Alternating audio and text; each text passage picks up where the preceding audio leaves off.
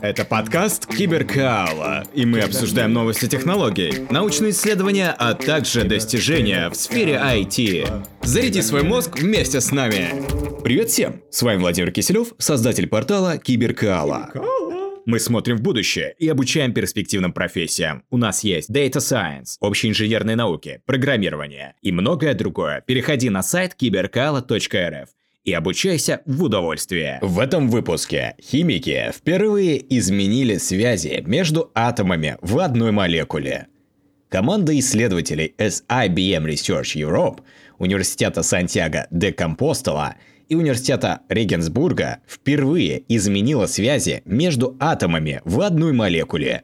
В своей статье, опубликованной в журнале Science, группа описывает метод и возможные варианты его применения – Игорь Алабугин и Чао Вейху опубликовали в том же номере журнала перспективную статью с изложением проделанной командой работы. Существующий ранее метод создания сложных молекул или молекулярных устройств, как отмечают Алагулин и Чао Вей, в целом довольно сложен. Они сравнивают его с тем, чтобы бросить коробку с лего в стиральную машину и надеяться, что будут сделаны какие-то полезные соединения – в новой работе исследовательская группа значительно упростила такую работу, используя сканирующий туннельный микроскоп STM для разрыва связей в молекуле, а затем для настройки молекулы путем создания новых связей. Работа команды включала в себя помещение образца материала в сканирующий туннельный микроскоп – а затем использование очень небольшого количества электричества для разрыва определенных связей.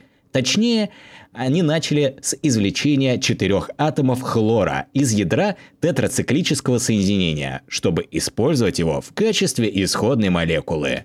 Затем они переместили кончик туннельного микроскопа на связь углерод-хлор и затем разорвали связь электрическим разрядом.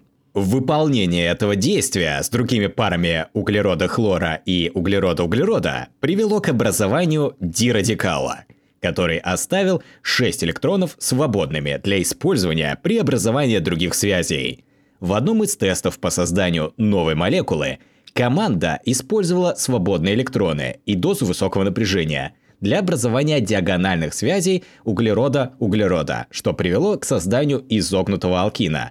В другом примере они применили дозу низкого напряжения для создания цикла бутадиенового кольца, Исследователи отмечают, что их работа стала возможной благодаря разработке технологии туннелирования сверхвысокой точности, разработанной командой, возглавляемой Гердом Биннингом и Генрихом Робером, оба из лабораторий IBM в Цюрихе. Они предполагают, что метод может быть использован для лучшего понимания окислительно-восстановительной химии и создания новых видов молекул – кстати, исходник этой статьи, а также видео у нас есть на сайте. Переходите на сайт киберкала.рф и в разделе киберновости. Данная новость появится в скором времени. киберкала.рф если вам понравилась эта новость, или вы вдохновились наукой так же, как и я, не стесняйтесь, заходите на сайт киберкала.рф в разделе «Киберновости» Всегда актуальные новости из подкастов. Вы также можете оформить подписку, и каждый понедельник я буду отправлять вам подборку свежих новостей недели, которые мы обсуждаем в подкастах. Кстати, все те же новости вы можете смотреть в группе ВКонтакте, а также в чате Telegram Киберкала Киберновости.